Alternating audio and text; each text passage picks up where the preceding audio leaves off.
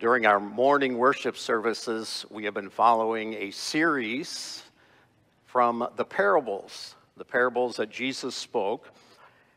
And we're going to be looking at another parable, actually, two of them. Uh, again, parables referring to God's kingdom and helping us to understand a little bit about God's kingdom. We're turning to Matthew 13 once again. I think there's like seven or eight parables in that one chapter. Last time we looked at the parable of the weeds and then the parable of the weeds explained. And in between those two is what we're going to be looking at this morning. It's the mustard seed and the leaven. And the title of the message is The Growth of God's Kingdom. So follow along as I read Matthew 13, beginning with verse 31. He put another parable before them, saying, The kingdom of heaven is like a grain of mustard seed that a man took and sowed in his field. It is the smallest of all seeds, but when it has grown, it is larger than all of the garden plants and becomes a tree so that the birds of the air come and make nests in its branches. He told them another parable. The kingdom of heaven is like leaven that a woman took and hid in three measures of flour till it was all leavened. All these things Jesus said to the crowds in parables. Indeed, he said nothing to them without a parable this was to fulfill what was spoken by the prophet I will open my mouth in parables, I will utter what has been hidden since the foundation of the world. This is the word of God. Thanks be to God.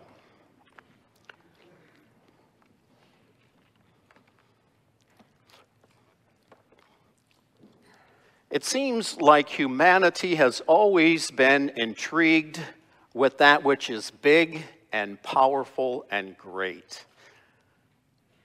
One can go back in history and find evidence of this.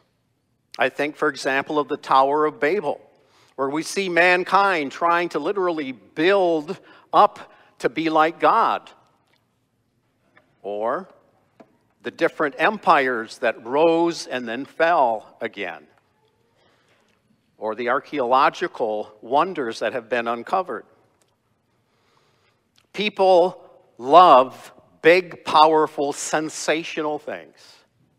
And added to this fascination for that which is big and powerful, there's also been an obsession with getting immediate results.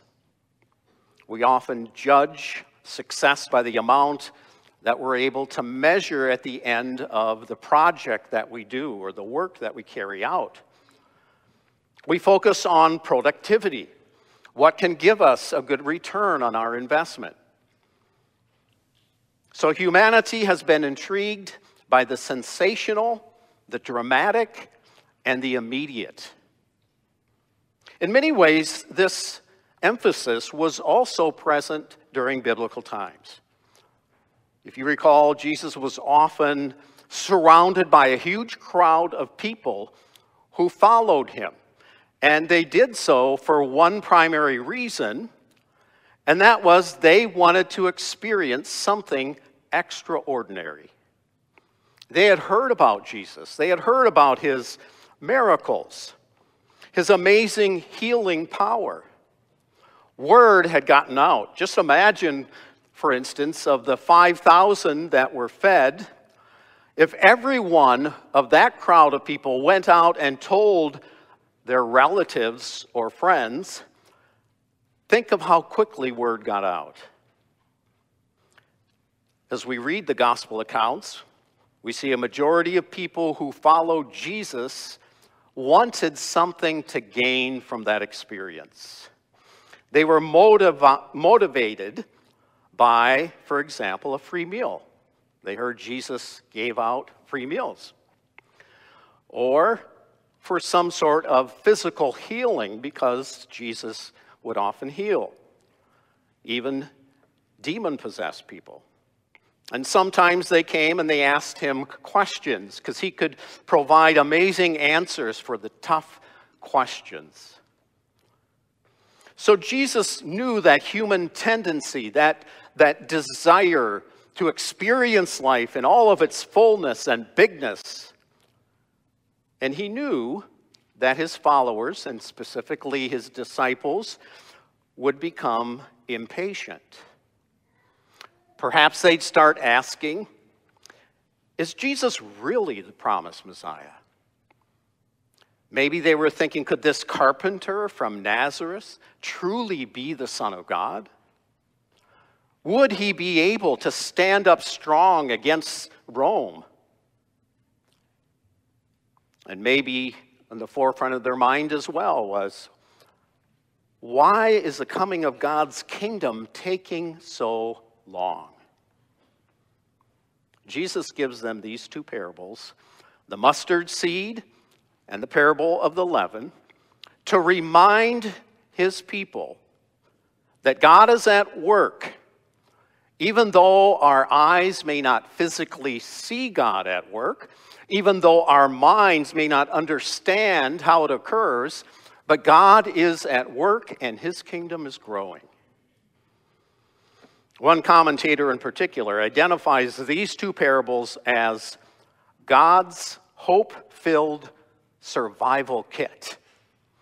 And he goes on to say, for all of the times in which you and I are, are impatient or discouraged in the faith or wanting to see more, we can look at these parables. The first one deals with outward growth.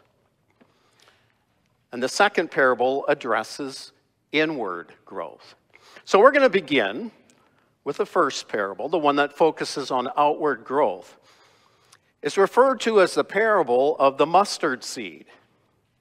So when you and I are a little impatient, perhaps, or we get a little frustrated, even in the midst of doing ministry and serving others, when we say, is it really worth all of the effort.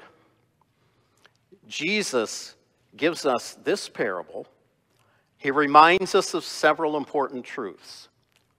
First, we're reminded that in the growing or the growth of God's kingdom, small is huge. Small is significant.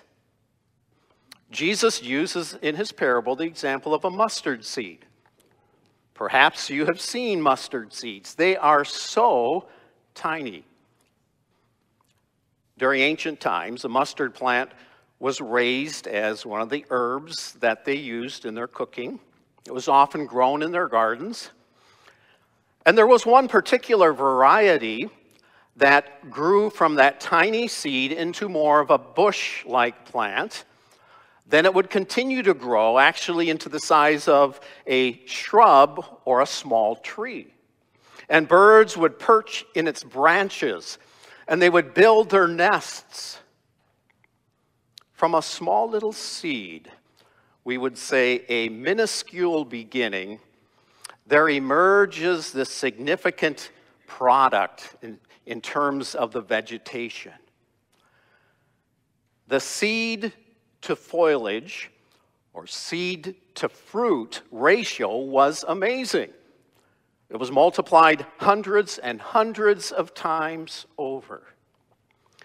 So, the point of the parable that Jesus is giving is he's using a familiar image to the people in ancient Palestine, this tiny little mustard seed. He's using it as an example of something that may appear to be so tiny but can grow in gigantic proportions.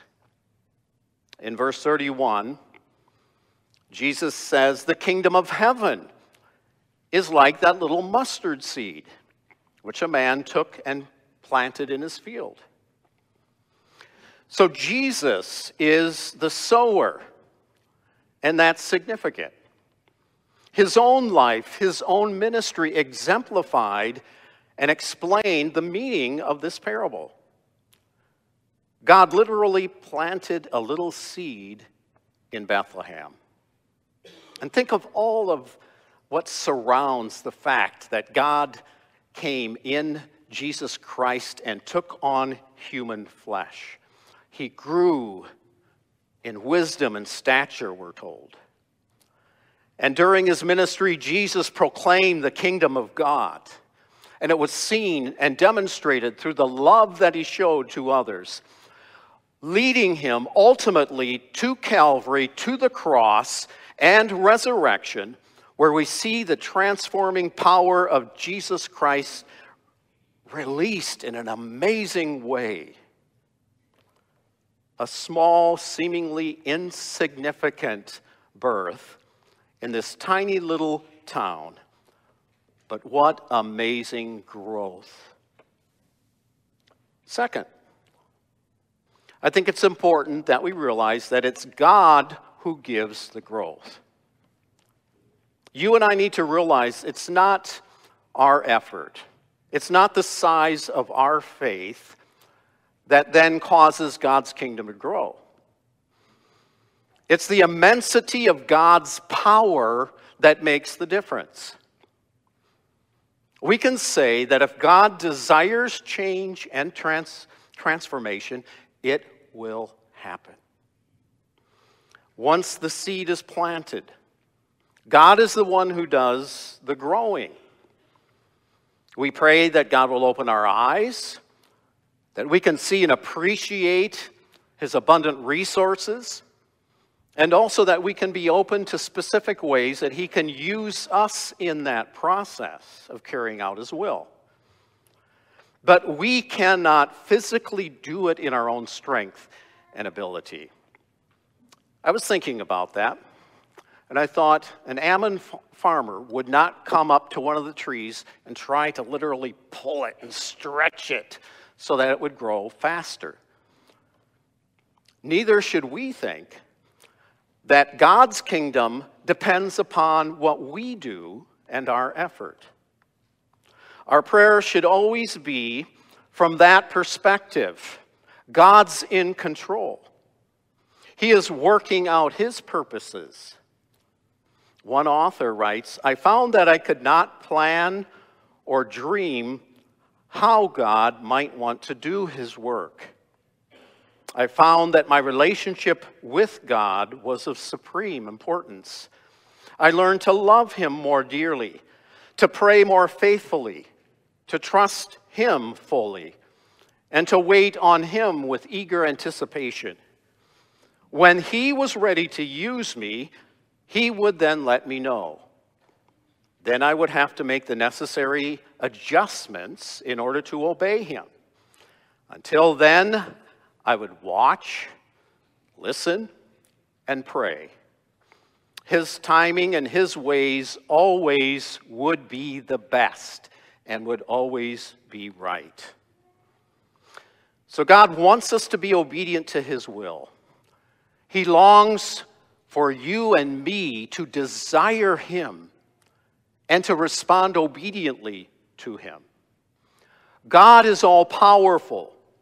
He is the one who created this world through the power of his word. And he is able to accomplish anything that he purposes to accomplish.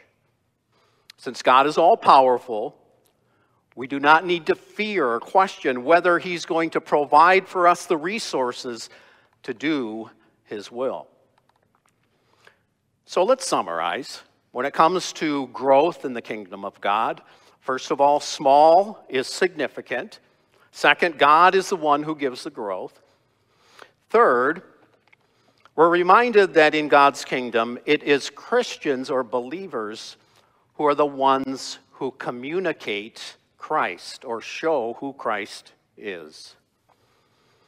God's kingdom and the purpose of God's kingdom is stated in the last part of verse 32, where it says, So that the birds of the air can come and nest or perch in its branches. Think of that vision, that image. Birds go to a tree in order to find safety, refuge, a sanctuary a place where they can raise their young. Jesus is explaining the fact that the kingdom of heaven ultimately provides shelter, protection, benefit to the whole world. Christians are communicators of hope to people who are discouraged and need to hear about our Savior, Jesus Christ. Other people need to know the difference that Jesus makes in our lives. We are to approach and encourage hurting people who long for relief so that they can be like a bird that can perch in a mustard plant and to find respite and true wisdom and truth. So that's the outward growth of God's kingdom. The second parable focuses on the inward growth. And it shows that change and transformation always begins on the inside. It affects our values, goals, feelings, attitudes. One commentator says the parable of the leaven is the parable of the transformation of one's personality. He goes on to say personality is the person who lives inside of our skin. Thought that was an interesting definition. Subsequently, the transforming power of a Christ centered personality is what occurs to the believer. It dramatizes how the kingdom of God changes us, and then how we, as changed people, affect the world. In the Bible, it says that we are to be conformed to the image of Christ. That is in preparation for us to be witnesses for Him. That word leaven describes a piece of dough that was kept over from a previous baking. Today, bread makers call it the starter, from which they make the next loaf of bread. And while it's being stored, it begins to ferment. Then it is taken, it's kneaded into a new batch of dough. But if you think about it, the leaven pervades the entire mixture within the dough it has a transforming kind of influence. The dough would change its nature, literally, would grow due to the silent and yet impactful working of the leaven. So Jesus uses this image then to describe the inward growth that occurs within the kingdom of God. Again, I think there's a couple of important things that we want to highlight and point out. First of all, Jesus is actually referring to himself as the leaven that altered the shape of history. In the, in the incarnation of Christ, we see the power of God being kneaded into the dough of humanity. Jesus, in his earthly ministry, was the fullness of God who willingly and obediently took on human flesh, infusing newness of life into a broken and fallen world. Jesus is the bringing of the reign and the rule of God to earth. We see it in his life, we see it in his message. His death and his resurrection brings a new creation. We could say the bread is being transformed, it's beginning to rise. And even now, through the working of the Holy Spirit, His presence permeates throughout the whole of life. So Jesus is the leaven. And then we could say, second, that Christians then are the leaven of God's kingdom within our society.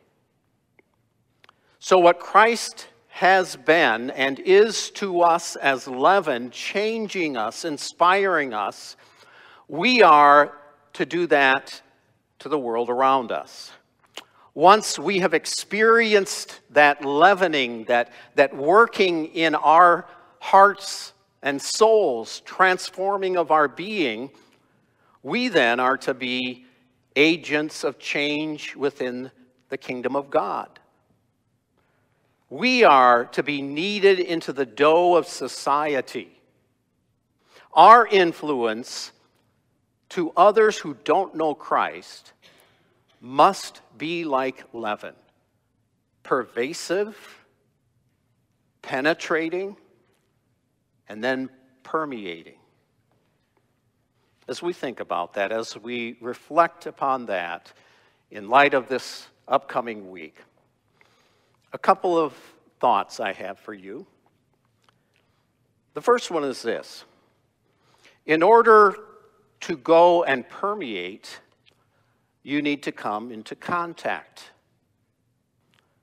Think of leaven in the bread, in the dough. You can't just somehow separate it once it has been kneaded into the whole of the bread. If you tried to, you wouldn't be able to. So, what this is saying to us is as believers, we need to be authentic because someone else might say, if you don't care about who I am, if you don't care about my journey in life, what's important to me, why should I listen to you? Why should I open up my heart? Or if you don't want to become involved, kneaded into my life, experiencing what I'm experiencing, my pains or my joys, how can you help me grow closer to Christ in my spiritual walk? There needs to be a coming into contact. And leaven shows no partiality. It's mixed equally throughout the entire dough. And what that says to us as believers is that Christ's forgiving love needs to be mixed equally throughout the whole of our lives and visible in every area of our lives, in all the interactions that we have with others. So, to permeate, you need to come into contact. Another thought a lasting change or transformation requires time. Change requires time. Another way of saying it is there's no shortcuts. How often don't we think that somehow we can go from this point over to here and not have to go through all the work or the effort to get there? It just doesn't work that way. God provides what we need in His time. And usually His time is different than ours.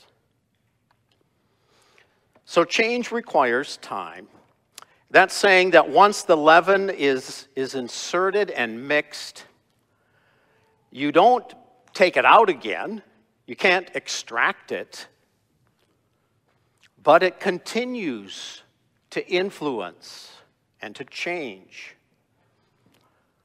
So, for us, when we share our faith, it's not just one simple telling someone about Jesus Christ and saying, that's it.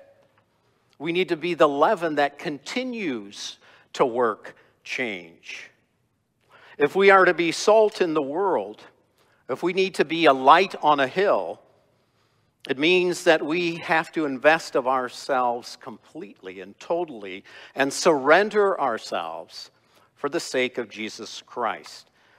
That's how we become authentic witnesses. I want to leave you with just a couple of simple questions as you enter into this week.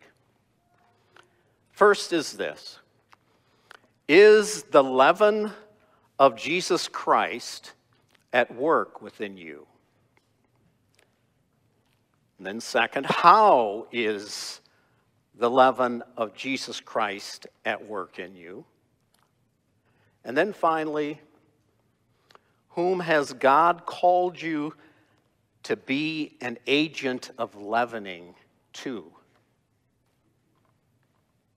Is the power of Christ at work in you? How is he working in you? And to whom has God called you to be a leavening force in the life of another person? Let's pray. Our Father in heaven, we thank you for your kingdom. We are a people who are desirous of that which is big and quick and extraordinary. We like to see results immediately. That's why Jesus needed to give the parable of the mustard seed and the leaven to remind us that big, big comes from small, small beginnings. And that, Lord, so it is with us in our lives as we change. And so it is within your kingdom. But also the way in which that change occurs, the mixing of the leaven, how it permeates, and how we also are to be conformed to the image of Jesus Christ which means we need to know Him. We need to read your word. We need to be able to see you at work and the doors that you are opening as we seek to live our lives for you. As we approach this new week with fresh opportunities every day, may we challenge ourselves that we would not be given over to despair or discouragement, but that we would realize the importance of the church as the body of Christ to show what truth is about, who Jesus is as Lord and Savior. Not that others would say what a good person we are, but what an amazing Savior Jesus is. We pray this in his name. Amen.